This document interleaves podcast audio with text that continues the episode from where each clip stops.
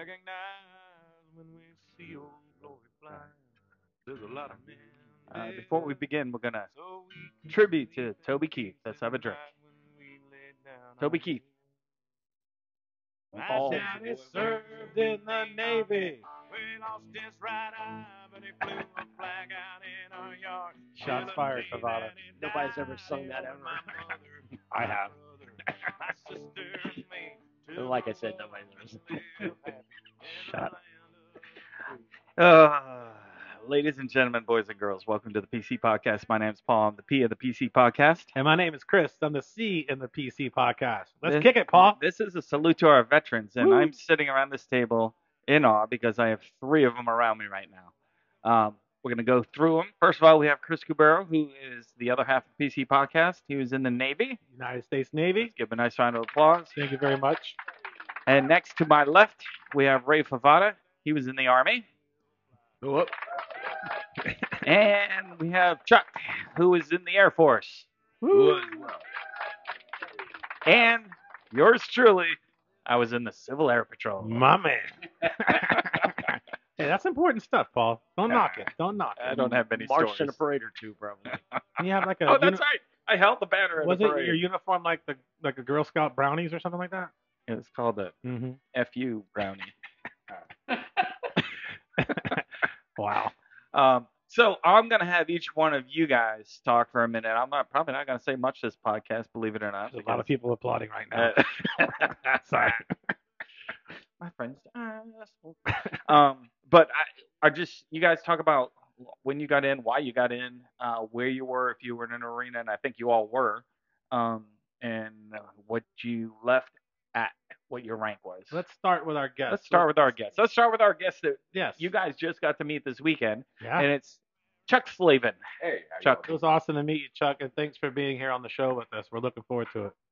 I'm a Virgo. I like long walks from the beach. Uh, anybody looking for a long-term relationship, please don't hesitate to reach out. My wife would. Do you like your hair get pulled during sex? I love it. Yes, absolutely. By the way, I'm sitting here with three bald guys. Yes, you are. I'm not bald. your hair Close enough. All right, we're talking about our guest. He gets to talk now. Well, then shut up. Go He's ahead, cut me Chuck. off like twice already. You know. Get used to it, bro. Uh, yeah, so I joined the Air Force as a security policeman. Um, I did exactly what the poster tells you to do. I joined up. I wanted to get some money for college. Um, they show you a lot of videos when you're in the recruiter's office, and the one for the Air Force had a lot of SWAT teams, a lot of really, really engaged kind of police work. So I signed up for that and Plush barracks. spent about the first three years walking around freaking planes counting rivets. Um, to be honest with you, but I went overseas, enjoyed a lot of that. Um, little time in Germany, a little time in Greece, a uh, little time in the desert in Qatar, watching planes land off and take and land off while I drank Evian, waiting for them to come back. Um, and then did a second round as one of those dirty contractors during the Iraq uh, Gulf War. What does that mean, Indirect. dirty contractor? Um, my NGO. veteran status and my They got paid more. poli- yeah, we got Same job. They just get paid three times more through an NGO. Did you just steal Saddam's gold? No, no. Actually, it, it was a cool gig. Um, I was a, a liaison and aide to Major General Jazim Jawad Ali of the Iraq Ministry of Interior.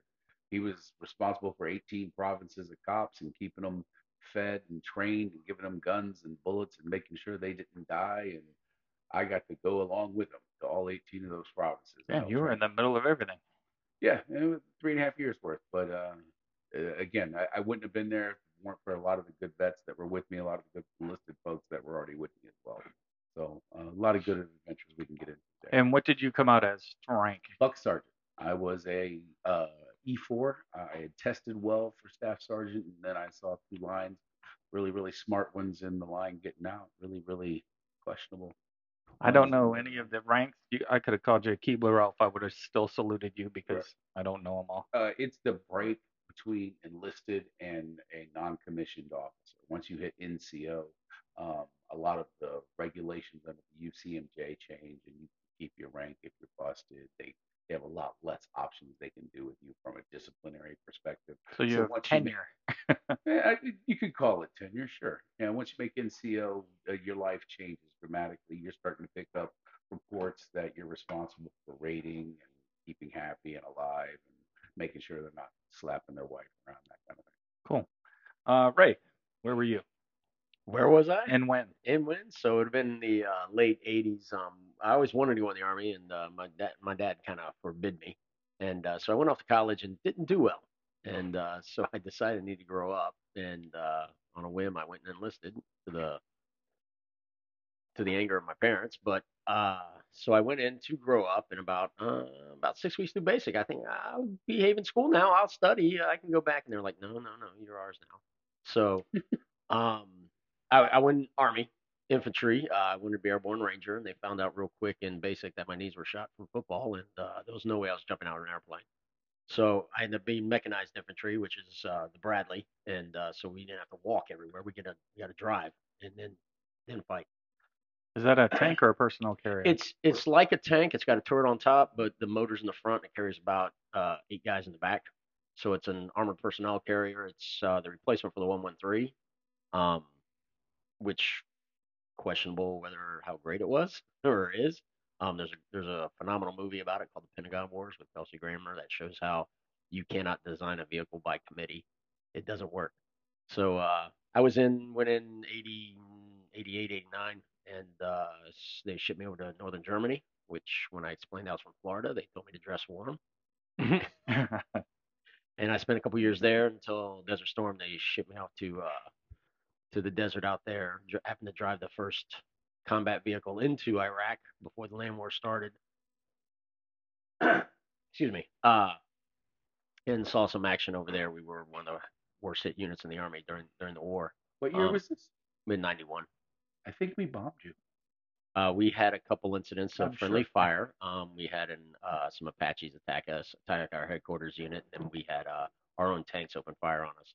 And my actual company got got hit by friendly fire too. So You could. The Air Force pilots would talk about. They shot everything they even tried to move. They called it the Great Turkey Shoot. yeah, we didn't, we didn't have any Air Force issues. We had uh, our it was all Army, Army helicopters, Army tanks. Yeah. Um, yeah, it's not fun. M1 Abram will miss. So vehicles up bad. So uh, from there, I went to Fort Riley, spent another year at Fort Riley, got out as an E4 specialist. Uh, I would have been up for sergeant if I'd stayed in, but you know, it was downsizing and they offered everybody to get out, so I got out. All right. And what was your rank when you left? Spec 4, E4. All right. Chris. Yeah, so um, I joined the Navy in 1988, right out of high school, um, and uh, I went to boot camp in Great Lakes, Illinois. Uh, I remember I flew out from Miami, and it was 86 degrees, and we landed in O'Hare. It was like seven degrees. Wind chill factor was below zero. It was- I was like, "What the hell did I do here?" And um, so then, uh, What what? What's that? what month? It was mm, late November. I was in boot camp for Thanksgiving, Christmas, and New Year's. Good So, planning. Yeah, it was it was dumb, and um and I went to, to school there, and then uh shipped out to the fleet, and so um I was on my first ship I was on was a Adams class uh guided missile destroyer USS Lawrence DDG four. Um, spent time on that ship, transferred over to my next command was a repair ship, the USS Puget Sound, uh, AD 38 destroyer tender.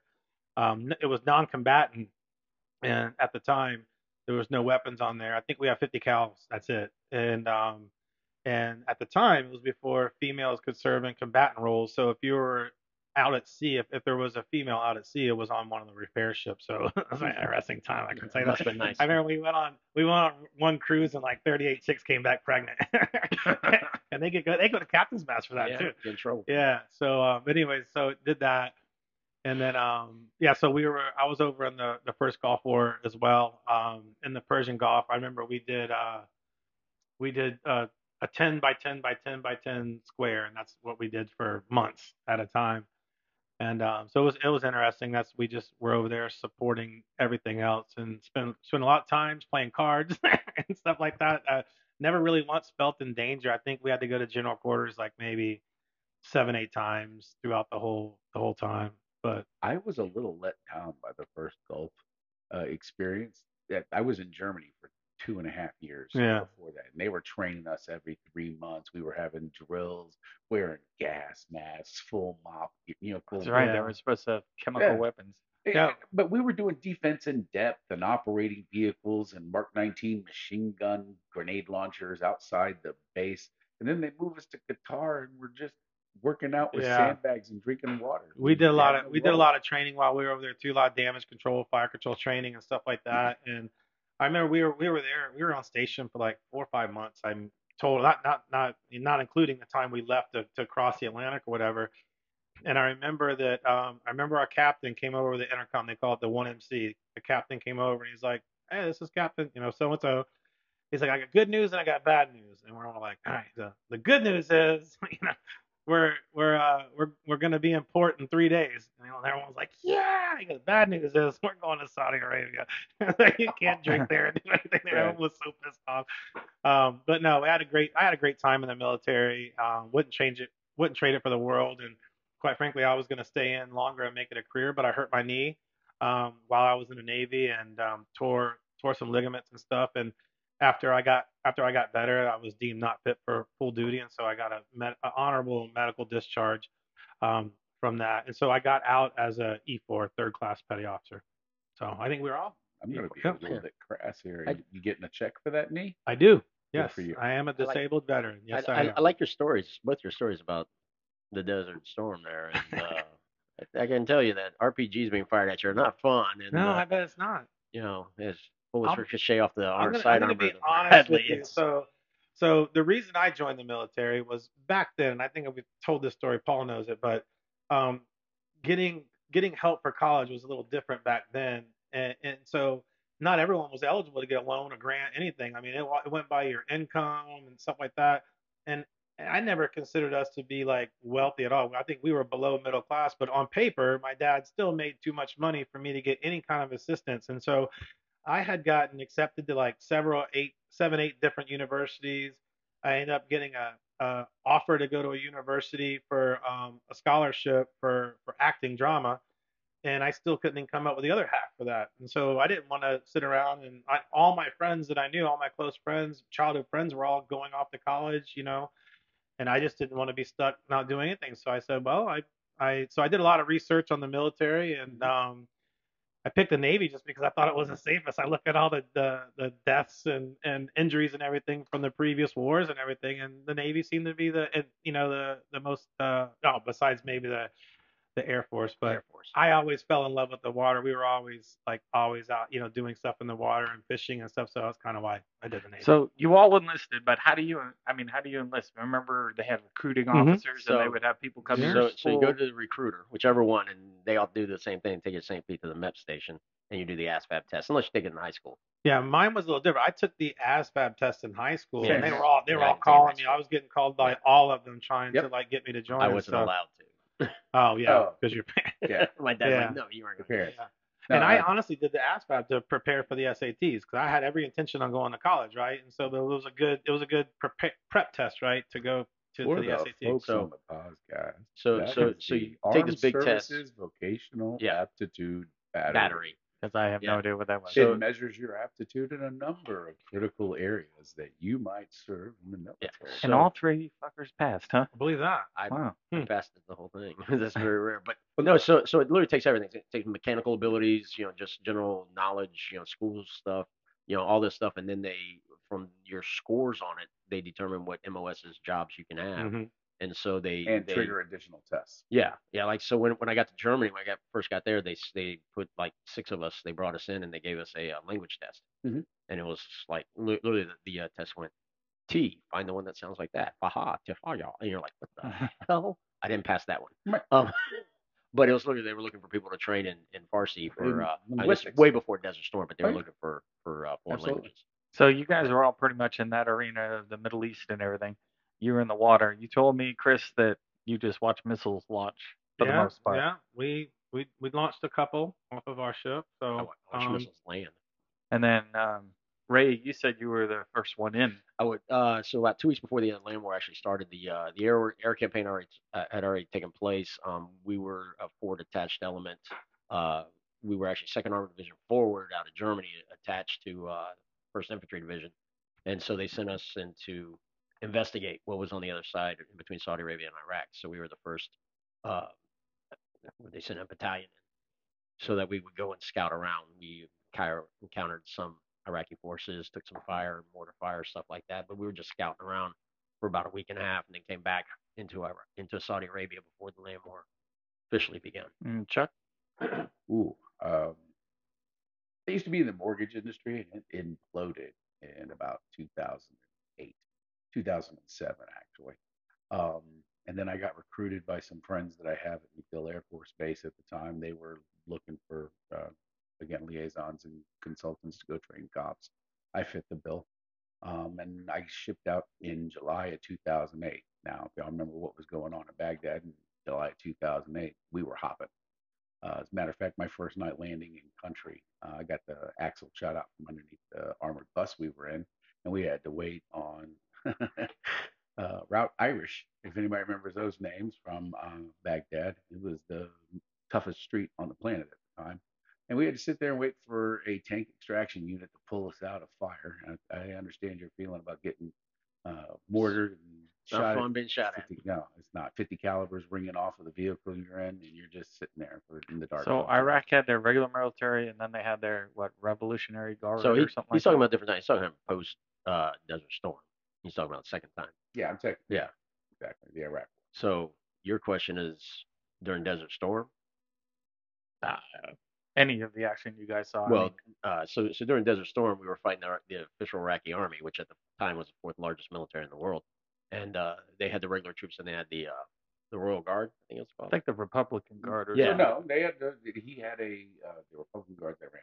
Um, he did have a very high end. Yeah, yeah, they were Person. supposedly trained better, but again, the uh, T-72s they had didn't stand up to M1 Abrams all that well. Uh, they didn't know how to maintain it. Yeah, It's- that also. But again, Well, no, it's an the- Arab problem. the M1's an impressive- maintain anything it's well. an I remember. tank. I think it was the first time we went in there, and I remember that, like you said, the Air Force went in first, or Oh yeah, they started bombing. and- Yeah. And, so the first POWs we were catching were all uh, literally starving, no water. They ran out of ammo um, because they cut off all their supply lines. Again, it was, it was a brilliant strategy to literally just bomb all the who was, supply who lines. was our general, not Schwarzkopf at the time? Schwarzkopf, Was it him? It was It the was- first one. yeah. He actually came out and got shot. Sorry, he actually came out near my house and got shotguns at that uh, old shotgun range where they built Heritage Isle. Um, he he was an imposing figure. too, Yeah. man. he was Yeah. almost seven feet tall. He was a big boy. I've seen him on different occasions at different events and I, everything. I have an autographed copy of his book personally written to me. Yeah. Good stuff. All right. Well, we got to introduce everybody. We're going to take a little break, listen to our sponsors. We'll be back in just a couple minutes to go more in depth with these wonderful minds that we have in front of us here.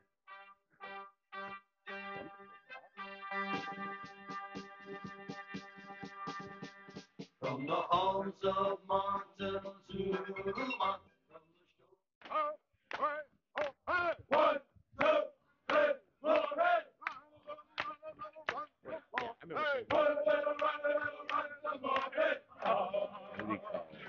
right, here we are. Here we are. We're back.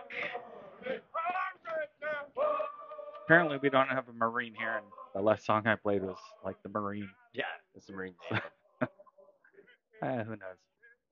Actually, I do have I do have one of my family members who is a, an- a, a Marine, uh, Brandon Steiner. He was on that aircraft carrier that was in Guam.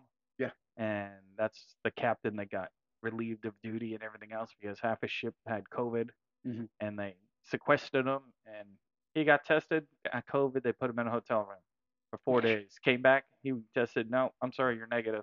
Just kept going back and forth. So he sat in a hotel room for like three months anyways, long story short, let's go back and talk about you guys. Um, I know you guys probably have a lot of uh, good, bad, and different. Um, we won't talk about. ah, We'll talk about whatever you guys want, really. So, Ray, let's start with you since we started the talk at the break, and uh, I wanted you to hold that for now. Okay, we were we're talking about PTSD, and uh, I, I I truly don't think I have PTSD. There's a lot of guys with a lot worse than than what I have, and we were mentioning another friend that that we have that uh he actually became a psychiatrist trying to cure his issues. and uh, wrote a book about it and everything else. And uh, so he, he always told me, oh, you have you have some triggers and stuff, and I- and I do. And what is is when I watch self self sacrifice, where especially where someone uh, gets hurt or, or killed, you know, giving their life for someone else because we, we had that when we when we got got hit in the Battle of Norfolk in, in uh, Saudi. That um that puts me in a place that I just you know I'm not comfortable. You know, and again, I'm I'm not, I'm nowhere near as bad as a lot of people are. Um, like you know, for example, the president, I'm wearing 22 a day. We have 22 uh, uh, suicides a day of veterans, and uh, so yeah, I'm I get uncomfortable when I see certain things, but you know, I'm nowhere near as bad as you know a lot of guys are. Oh, okay. Well, that's right. that just killed everything right there. well, no. Um, I, I had a lot of hang-ups when I first got back to them. I spent three and a half years, and I'm going to be the first man to tell you three and a half years is too long in the war zone. It's just horrible. Um, the last year of it, um, my mom was battling with the end of her life, and at the time it ca- took for me to get home, um, I got trapped in Kuwait by a bitter Arab who didn't want to let me out of the country, and he just hung me there and hung me there and hung me there. Um, I didn't know until about a year after I got back from Iraq that I had a serious trigger and hang up about missing my mom's death. Hmm. Everybody loved their mama. Absolutely. And, uh, it took probably it was the second one counselor I was talking to. She picked up on the trigger, and she was like, uh, "You feel really, really bitter about your entire experience." And I'm like, "Yeah, I, I signed up for it, and I did everything I could do, and I felt like I really got screwed." You know, like "Uh, I can understand that feeling. It's like you don't know how to deal with it. And I definitely did not know how to deal with it. Did you Um, have any idea when you were when they finally figured out that one of those triggers was your mom's death? Mhm. Did you have any idea till then, or did you have an underlying in the back of your head saying, you know, I missed this because of that? Um, the gentleman, I was having out of body experience. I, I was tripping. Um, my daughter told me uh, when I started counseling that at one point I was just screaming up at the sun in my front yard, telling him I'm, a- I'm a good boy. I Mm. didn't remember it at all. Mm. Had no no memory of it whatsoever.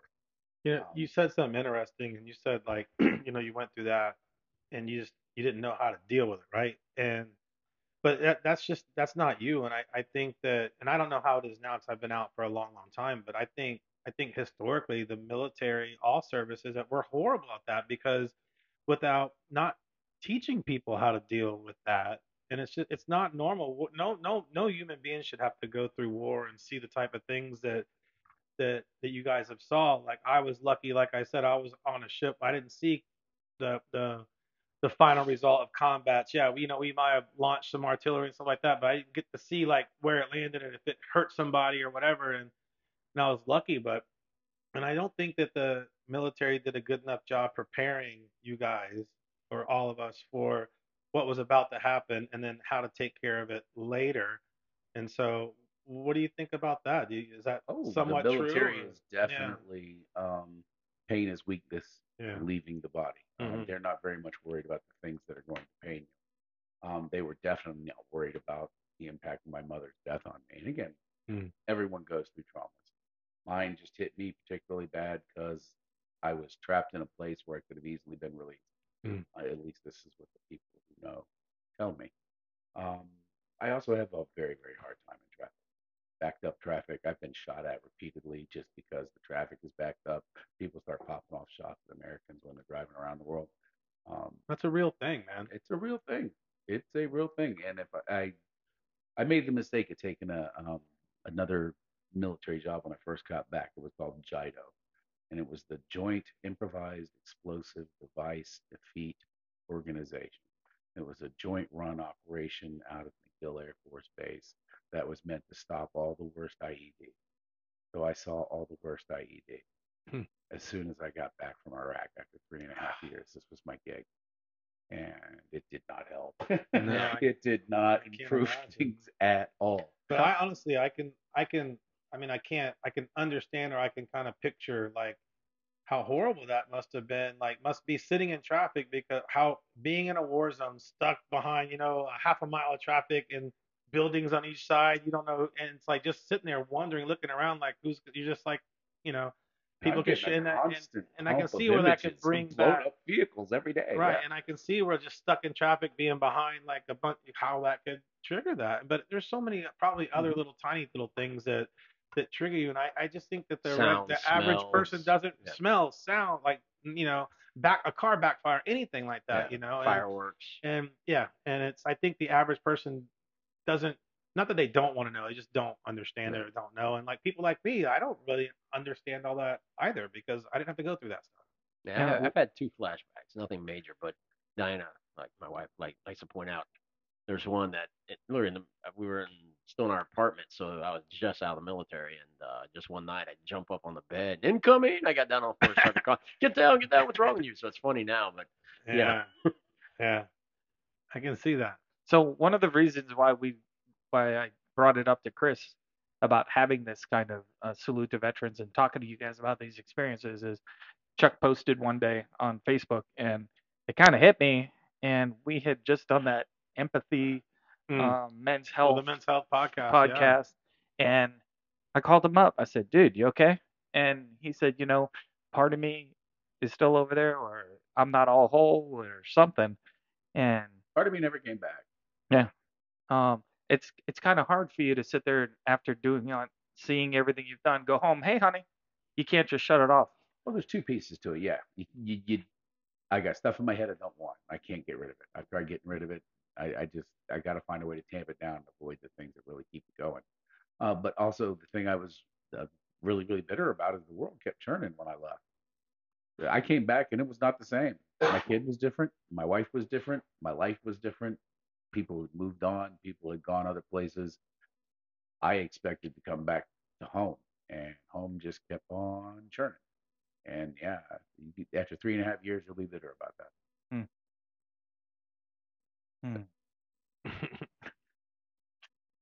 i'll tell you what gives me flashbacks. You guys want to hear it? Sure. I'm afraid. we talked about some let's get a little lighter here for a second. We're going to come back to the other stuff. So you know like it's uh in the navy there was like a lot of pranks and everything right? And so um especially when you first come out what they call it coming out to the fleet right? Your Mhm. first ship or duty station or whatever.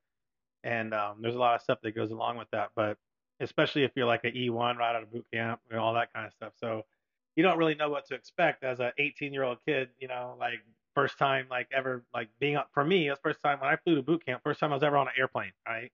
First time i ever left the state of florida. So that was like a whole crazy world out there for me. And um, they would do some really fun some funny like pranks and stuff like that. Like there was one i remember we first got out there and um, this this would be like the whole shit because i was the destroyer that i was on there was only i think uh 180 of us on there. So it was very very small very intimate. Everybody knew everything about everybody. And um, they would call it they they would they would say they would send people out on mail buoy watch. So, and so like really like your these kids would be so gullible. And so they get them dressed up in these like in like battle gear battle helmets and big kapok like big orange things. And they have them sit at the bull nose of the ship with a gaff hook. And the thing was it's like we're gonna go by the mail buoy like in the middle of whatever ocean you're in and then like don't you have to grab the mail bag off the buoy right? There's no such thing Don't fall in. right. But they would make these dudes sit out there like it didn't matter if it was raining thunder like they'd sit at the front of the ship with this gaff hook for like seven eight hours until finally the captain would be like all right get that guy in here. So i never fell for that one and the other thing like uh, in uh, backup communication systems on, in the navy they we have what they call sound powered phones right? So and so you don't need electricity or whatever. You can communicate everyone throughout the ship through these air tubes and everything and they would send people off to go get batteries from a sound power phone. And like people would be and they had they and they they they'd say hey go down to go see so and so It's like windshield wiper Yeah, fluid. like yeah, go see the store clerk, go see SK2 so and so and get some give me some and then you go there and he'd Yeah, send you down here and then he they'd send you over here and then like 3 hours later. But the one that disturbed me the most was that I actually fell for is um I was I was also a helmsman on the ship. I got master helmsman qualified, so I got to know the captain a lot, really good because we would be up there for all your special sea and anchor details and and uh, battle stations and all that stuff. General Corps is what they called it. And so they got me. They they told me I had to go down to the main engine room one and blow down the MPA, right? And I had no idea what that was. And I was like, all right, sounds like a legit job. I'm gonna go down there and do it. So I go down there. Of course, they they've already called everybody down there. So you get down there, you put your earphones on, you're like screaming to the guy like, "I'm here to blow down the MPA," and they're like, "What? I'm here to blow down the MPA," and they're like, "That way." So you go walk in, get the next guy. You have to say, I must have said that like ten times before I finally got there, and they go like, finally they go, see him. So for those of you who don't know, the MPA is like the second in charge of engineering. It's called the main propulsion assistant, and it's short for MPA, which is a guy. Yeah. And so I go say, I go like, I'm like, sir, I'm here to blow down the MPA. And he turns around and he's got his dick hanging out. And he starts shaking it. And I'm like, ah! And he goes, I'm the MPA. And I'm like, ah! I literally like jumped back and like went running away. And they're all Oh laughing their ass off. That's your story. And now, if you did that in today's Navy, Oh, yeah, court martial, harassment, instant court martial, bad conduct discharge, big chicken dinner. So that, that was my. Uh, I don't know if you're in, in Uh, today's Navy if that's what you're gonna get. Yeah, quite it depends if it's wanted or You not. might be getting I on your don't- knees. yeah, I That's don't- a, I don't that think is we a that. distinctly Navy. Yeah, Yeah, I was gonna say, Absolutely. that sounds hey, very hey. Navy-ish. I threw it out there, willing to All right. accept everything. Ours was like mopping the motor pool and crap yeah, like crap that. like well, that. tell us about mopping the motor pool. Hey, I never about, had to do it. Tell us about the uh the, the 55 gallon drums. Oh, shit burner detail. Tell us about that. I don't think people realize that. So they've mentioned they've been in a movie or two. Ours was we were in the port of Al Jubail when we uh, flew into uh, to Iraq from Germany or to Saudi Arabia from Germany, and and so they built us because we were literally in a port. in- Yeah. In uh, the warehouses, we were sleeping in the warehouse, entire uh, brigade, and uh, so they built, you know, latrines out of uh, plywood, you know, eight eight by four sheets of plywood, and and so you go in there and there would be four uh, toilet seats, you know, side by side, and uh, underneath the toilet seats on the back side of the uh, the latrine were half of 55 gallon drums, and if you if you drew the uh, short straw, you were on ship burner detail that that week, and uh, you just go with this big long metal hook and pull the uh, half drum out, pour some uh, diesel in there, and light it on. Uh, Ooh, y'all use diesel very dirty. In the Air Force, it was JP8. yeah, we Oh, didn't have that in the army because uh, we know, all ran on diesel. You know, cum say comes up. What's yours? Jet fuel? Oh yeah, jet Probably fuel. burns a lot Yeah, but that quicker. burns. That blows up. That doesn't burn too well. No, it burns slowly. No, Yeah. it doesn't blow up. Jet No, fuel no, will no, it- not blow up. Well, what what what burns real nice is C4. I mean, it'll, it'll No. it, what you take a little pinch of it, about the size of your fingernail, and put it. It'll boil a canteen cup in about 38 seconds. I've used it to blow the door off of a building. I've never used it to cook food. yeah, no, we used to do that all the time. Um, yeah, we blew all kinds of bunkers up with it. C4 is fun to play with. So here I am with two shit burners. Yeah, we got a slightly different level Yeah. of hazing Yeah. and security police. It wasn't Um, even hazing. It's like, oh hey, guess what, Favata, go over here. You got to burn some shit. Wait, what? Huh? so did you guys? So I know Army Air Force. Did you guys, when you first came out, did you have to do mess duty or anything like that? Like work in the cafeteria or whatever you Basic. got? We had to do that in basic. Yeah, Okay. basic. We had. We did that. too. So we did too in basic. We had to do a whole week was working in the in the um in the Chow mess hall. hall, chow hall. Yeah, But when when you're enlisted and you come out to the fleet, Chow hall. DFAC. Well, I, the official name was DFAC. we call it mess hall. Yeah, we, we call it Chow Hall but too, but uh, it's DFAC. but when you're enlisted, I don't know if it's still like this. Again, I was in from 88 and 92. When you first come out to your to the fleet for the first time, and it's it's noted in your service jacket, everything. If you, you everyone has to do it. I don't care who Yep. you are. Yeah. If you're enlisted, so you you have to spend um three months working like in in the mess hall, like and they give you a job or whatever. Um, and I remember my uh, we we were I met my first ship in Diego Garcia, which is an island in the middle of the Indian Ocean, and um, Uh-huh. that's where I flew over. I flew I flew all around the world to meet the ship there, and um, so it was in the middle of summertime, and it would be like 118 degrees inside this. They called it a scullery, and it was so damn hot in there. I was I, I was I, I washed dishes for the first four weeks that I was out there. It was just miserable. We would have to take turns because it was so damn hot in there. You could only spend, I think it was 15 minutes at a time. So you you go in there and watch this 15 minutes. You tag out. Someone else would come in. You drink water Jeez. and go back in there. It was ridiculous. Um, but then I just never forget like every after every meal service, breakfast, lunch, and dinner, we had to strip and wax the floor for for whatever reason. and I just remember thinking like, how expensive is this? This is happening on every ship in the And why are they still using floor tiles? You got to wax. I mean, they got Yeah. wax floors don't- everywhere I now. don't know, I don't man. It was understand that. That- ridiculous. Like you'd be on your hands and knees, and and it had to be perfect. And if they come in and inspect it, like do it again, and it was just like I don't know if it's just to keep us busy because we didn't have anything else to do, but Can't y'all hire immigrants to do that? Like So the that- Force? I I, was- mean, come I was, on. I was, I was gonna say that Now in, we can. in, Ger- in basic we we had that. So you would you would draw KP duty, and it was mainly washing pots Yeah. and pans because they had uh, at Fort Benning they had uh, uh was it Rice Rice Services? It was a company that that ran all the uh, chow halls and everything. Then we got to Germany, and we didn't have that because it was all either civilians, you know, on the on the German the Germans or a lot of wives worked in the uh, in the chow halls. So yeah.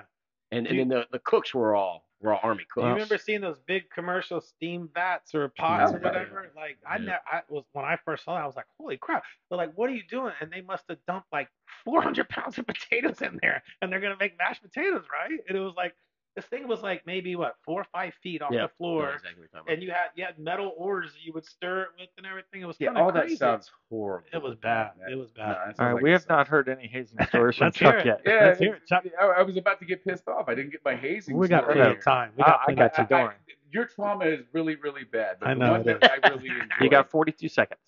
I have 42 seconds. You got Kidding, much kidding, time kidding. Uh, no, Kidding. uh, Zweibrücken Air Force Base in Germany was right near the Maginot Line. You remember a little bit of your history, this was a big fortified line that the French built that the Germans just mowed right over in like five minutes. So we started using it for spelunking.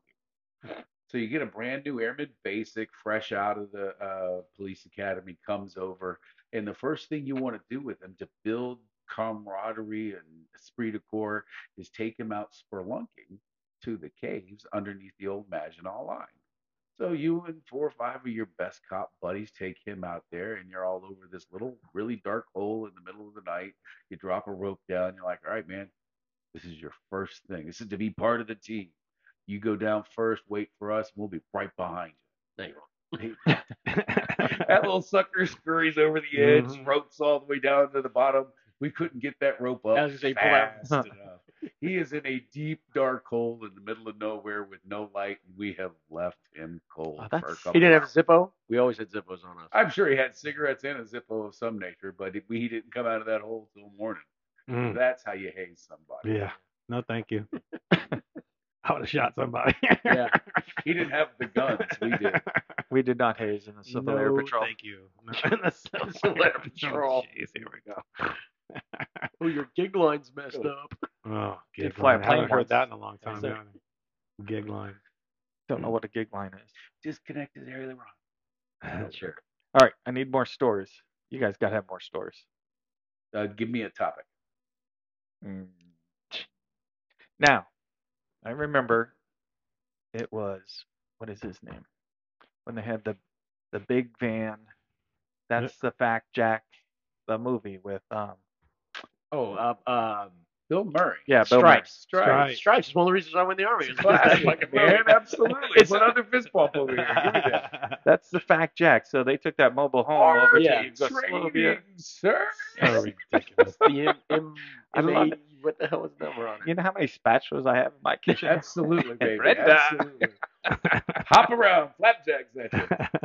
Bill Murray's a classic. That's funny. Did, did you have any fun stories? So they, you know, it, it, it's not hazing, but here, here's one from basic. So we we had a uh, we had a crazy freaking first sergeant, and I'm I was like one of the last classes of high stress basic, which they went to low stress basic, and now they have like no stress basic. But um, we had we had this huge uh, inspection coming. So you know, you you guys know what I'm talking about. That you know, you spit shine everything. My job for that inspection was to literally brasso every piece of chrome in the bathroom, and that was my job. You know, and everybody else had their job. So our first sergeant's coming, he can't find anything. It is perfect. I mean, we're sleeping under the bunks with all of our equipment laid out on top for like three days to make sure this is perfect. And he can't find it. I almost said shit, which is ironic. Because he finally stops in one of the stalls and sticks his hand as far up the toilet as he can. No. Yes. And comes out and goes, gig, dirty toilet. And we're like, God damn, first sergeant. So then he goes and washes his hands in a sink, steps away, turns back and goes, Oh, look, gig, dirty sink. Ah, like, yeah. you can't win. And, and uh, in between, after, after basic A- AIT, our advanced training, I was going to Mike school for the Bradleys. Yeah. And I had like a two week break where I just stayed in the barracks from basic. They didn't bring another class in, so I was hanging with with the drill sergeants for two weeks. We were going to the club and everything else. Whoa, whoa, whoa, whoa, whoa, whoa! They didn't put a paintbrush in your hand. You had a two week. No, because I, I I just graduated, Uh-huh. and and we were we were still doing some. uh, dr- There was like five of us, I want to say, maybe maybe ten on the high end. Um, we were still doing some marching and drills, but again, we we had just graduated. We, we were official army now, you know, and so uh, and so you know we were Air. Force put you to work. and You no, a yeah, we had off, we had No, police uh-uh. call. We did shit. You know, it wasn't we were goofing off You got to pay for the carpet in those barracks somehow. But yeah, yeah. Um, We can't have three year old carpet now. they Pardon me. all the, all the drill sergeants were like, you know, "Th- this is normal. You know, we're gonna find something. We're gonna we're gonna make something up. You know, like like I had a, I was the first squad leader in in in my uh, platoon in, in basic, and I so I had a little bit of rank on my on my collar, and we all did like freaking like five miles out to one range and walked back. My entire squad, to include myself, did not polish their boots that that night. Came out and like they made this big deal, and they literally ripped the rank off my collar. You're to the end of the line. You're promoted next. You're the and they told me, oh yeah, we do that to somebody first all the time. It just happened to be you this year. You're just in the wrong place at the wrong time. All right, quick segue in the conversation. He mentioned something I wanted to bring up. Polished hmm. boots. Oh, um, yeah.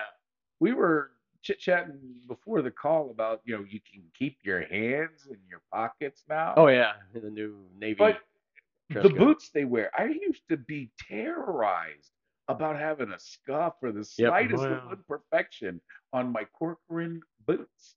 Now they don't even have to have a shine. Yeah, well, you, you get the, the, the desert boots. Yeah. They're they're uh like suede.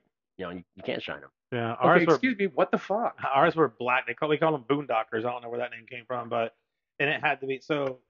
A lot of us would cheat.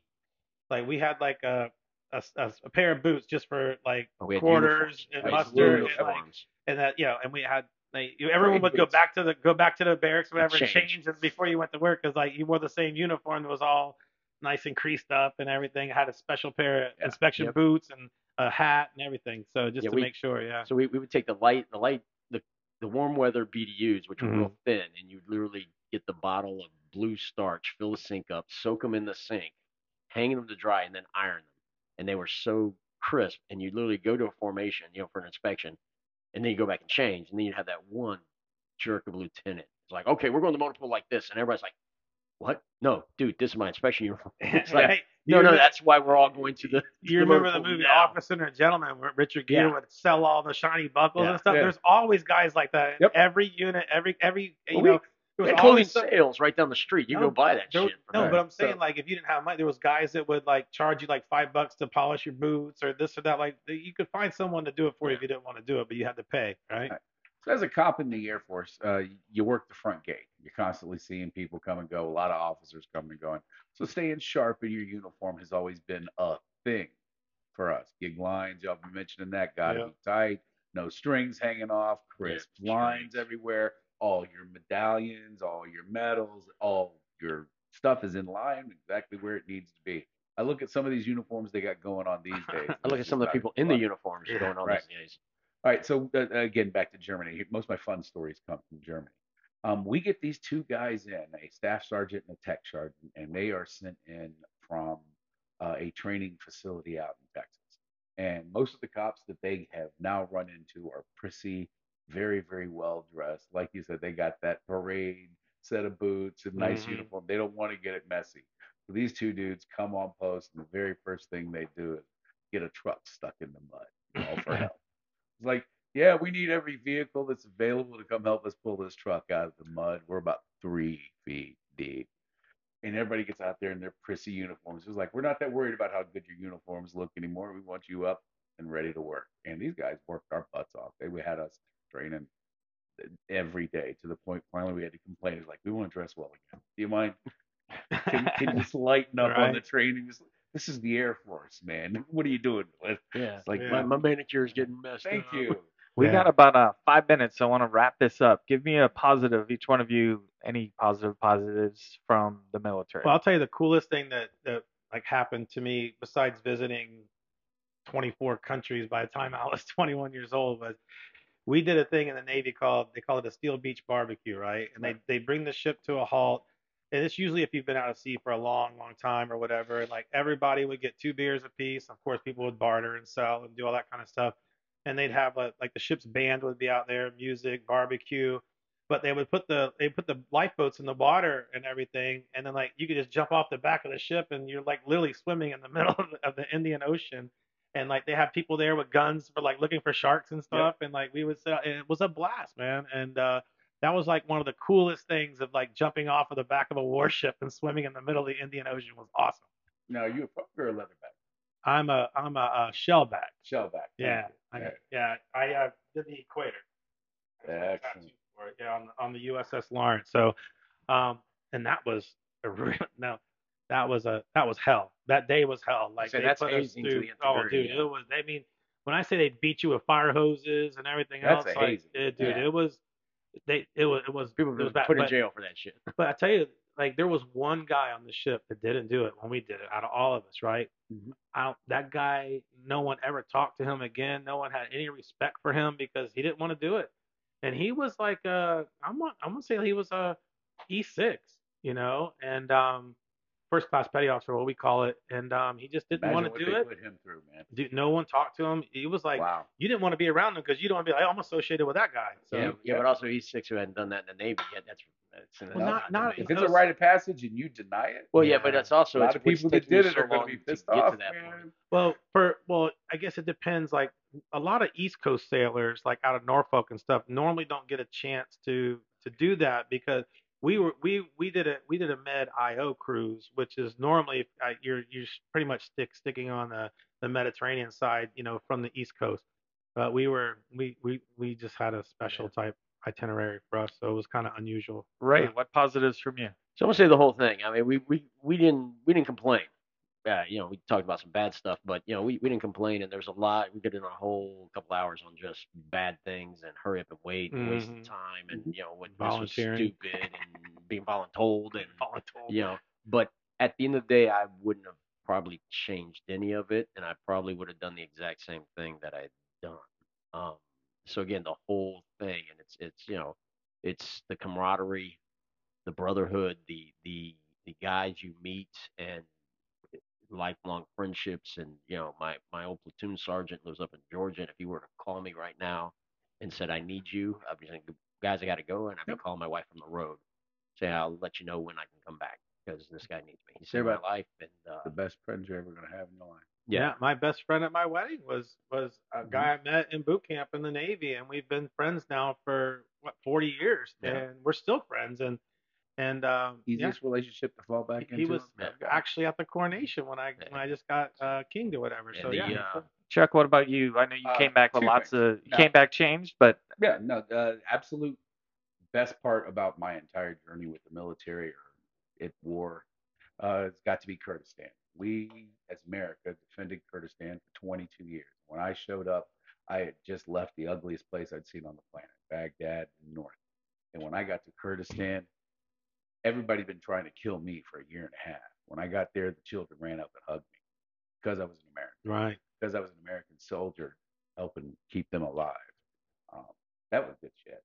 That was, re- I mean, you really felt like you delivered when you went to Kurdistan and people halfway across the world, kids, know you saved them. That's good stuff. That makes you feel That's good. good well, I have a deeper respect for all three of you guys. Um, like I said, I wasn't in the military, but hearing you, I mean, I when I go to your office, Ray, you still have pictures of your tank crew up there and stuff like that. Um, Chris has got his tattoos all over the place. uh, Chuck, Well, y'all can't see the ink in what I'm wearing, but yeah, I, I saw it told my weekend. whole story with my ink. Yeah, Yeah. absolutely. it, it's got to be tough when you guys come back. Chuck, I know your demeanor. Yeah. Uh, good, bad, ugly, everything else, and you know you you were in charge of a lot of people over there, and they listened to you. I can't imagine when you come back here and these little whippersnappers don't pay respect or and everything. You probably just want to beat them down. What ab- what about kids at your school that sit there and disrespect you? Do you just want to pummel them?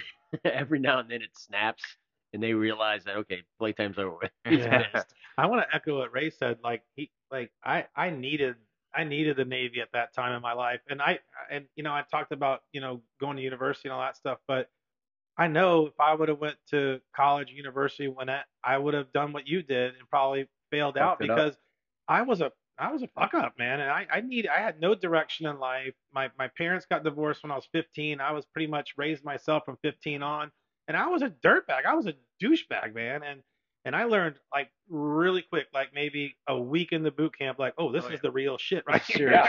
and of course, Navy boot camp, nothing like what you guys went through, but it was I never had discipline like that and like responsibility or anything. And man, you had to grow up really quick. Yep.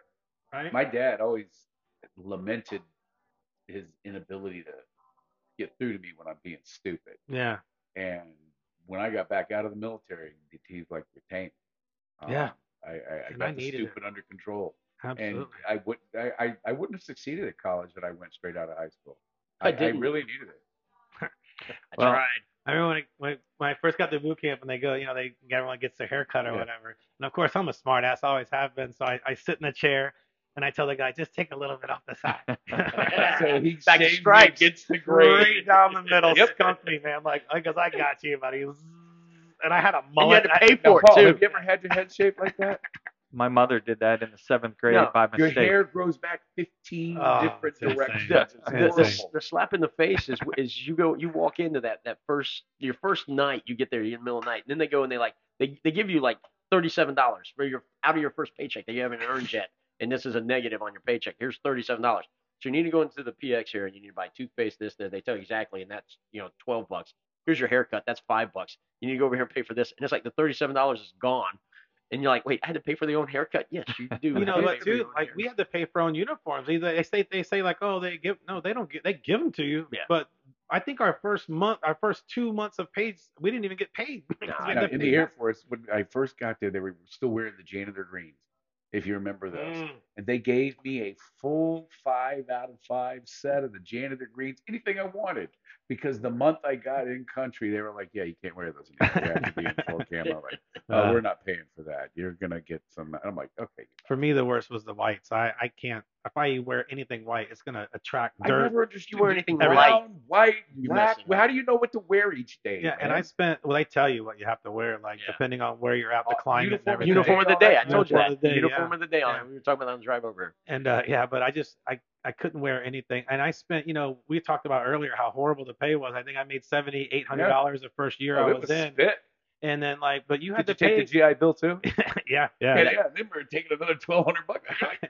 yeah. And then, but I just remember like uh, you had to pay. You fucked up your uniform. You had to buy Yeah, it. You, no yeah. one was, Yeah. You didn't just go to a store and like, hey, I need another. Yeah, we, uh, we got the first four free. Everyone after that I bought. yeah, Yep. yeah, exactly. Well, Wait a minute, you don't remember that uh, learning Stop, how Paul. to sew lesson at basic training? The Yeah, what- the no, we're lesson? not. We're not learning how to sew. Oh well, yeah, I, I can already do that. So for any of the idiots that came into basic training and couldn't sew a rip in their uniform, there was actually Yeah. a day dedicated to teaching you how to sew. Okay, that's How a to good, maintain a your good life, segue. equipment. Let's talk some basic training stuff on the next segment. All right.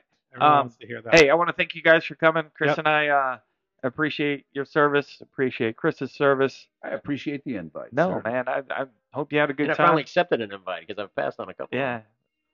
Uh, but I do want to thank you guys for coming. I think it was something that needed to be said. Um, stories need to be shared. And if we had another 10 hours, which who knows, we might sit here the rest of the night, just keep doing episodes. There you go. All right. But until then, uh, we'll catch you next time on the PC Podcast. This is Paul, This is Chris. and we're out. Peace. See you guys. New York to LA, where there's pride in every American heart. Time you stand and say that I'm proud to be an American.